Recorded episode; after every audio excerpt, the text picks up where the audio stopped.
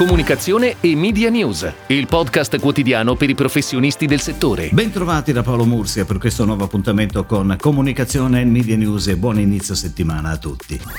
Il mercato digitale ha chiuso il 2020 meglio del previsto, quasi flat, meno 0,6%, in un contesto di calo generalizzato dell'intera economia causato, come ben sappiamo, dall'emergenza sanitaria. L'ultimo trimestre del 2020 ha inoltre lasciato intravedere l'inizio di un recupero progressivo che ci attendiamo nel 2021. Questo è il commento di Marco Gai, presidente di Anite Informa, l'associazione di Confindustria che raggruppa le principali aziende dell'ICT, ai primi risultati dell'analisi annuale sull'andamento del digitale in Italia Italia, condotta in collaborazione con Net Consulting Cube. Ora è importante accelerare e costruire su questi progressi, passando da un'ottica emergenziale a un'ottica strutturale, con gli investimenti contenuti nel PNRR e le importanti riforme previste per far ripartire il paese e diventare più competitivi, ha continuato Gai. Per il 2021 sia l'evoluzione e il controllo dell'attuale emergenza che l'aumento di fiducia nel clima economico complessivo lasciano intravedere un recupero del mercato con una crescita prevista del 3,5%.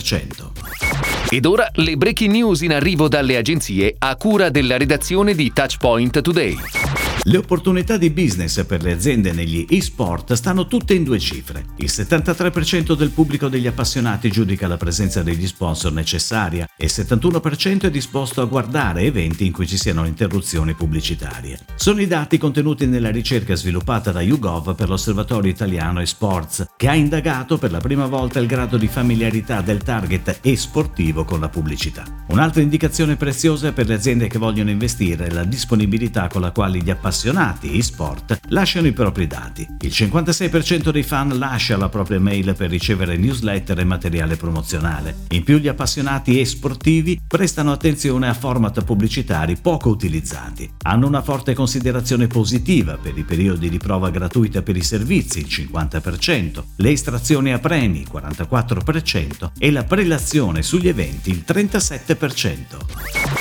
Fandango Club, società milanese guidata da Marco Moretti e Michele Budelli, nel 2021 aggiunge un nuovo fondamentale tassello nel proprio percorso strategico di crescita, grazie all'arrivo di Claudio Morari, nominato nuovo Head of Planning and Control del gruppo. Manager di comprovata esperienza a livello internazionale, Morari porta in dote un bagaglio di importanti expertise, maturate grazie a un percorso professionale di primo livello, che lo ha visto ricoprire il ruolo di management controller in Italia, Europa e Asia per realtà di valore assoluto conosciuto come Deloitte e Ferrero. Il nuovo Head of Planning and Control diventa così un elemento chiave a servizio di tutto il campus, ecosistema di aziende capaci di integrare tutta la filiera del branded entertainment nel Dipartimento Finance guidato da Emanuele Orsi, da 5 anni CFO di Fandango Club.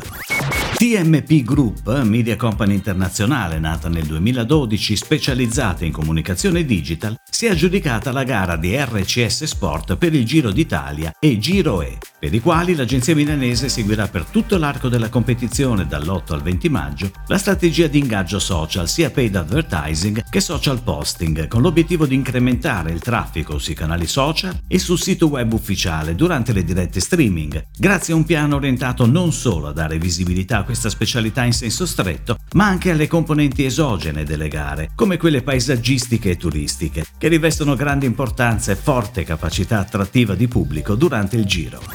Prosegue anche nel 2021 la collaborazione pluriennale tra Different Communication Company, associata a UNA, aziende della comunicazione unite, e AI, aziende del gruppo Veronesi. Anche quest'anno la collaborazione intende accrescere il legame tra il brand e il consumatore finale, sempre più stimolato con attivazioni sia fisiche che digitali. L'obiettivo rimane quello di continuare a innovare e sperimentare con nuovi formati e narrative sempre più coinvolgenti, aumentando così l'engagement, la partecipazione della community e il dialogo con essa stessa. Le nuove attività vivranno sull'onda lunga delle riuscite esperienze degli anni passati che si sono rivelate vincenti sia in termini quantitativi che qualitativi. Le referenze coinvolte nelle diverse attività di comunicazione di quest'anno saranno Woody, Equilibrium, Bon Roll, Carne al fuoco e diverse linee di prodotto a marchio AIA, tra le quali spinacine, uova e molte altre.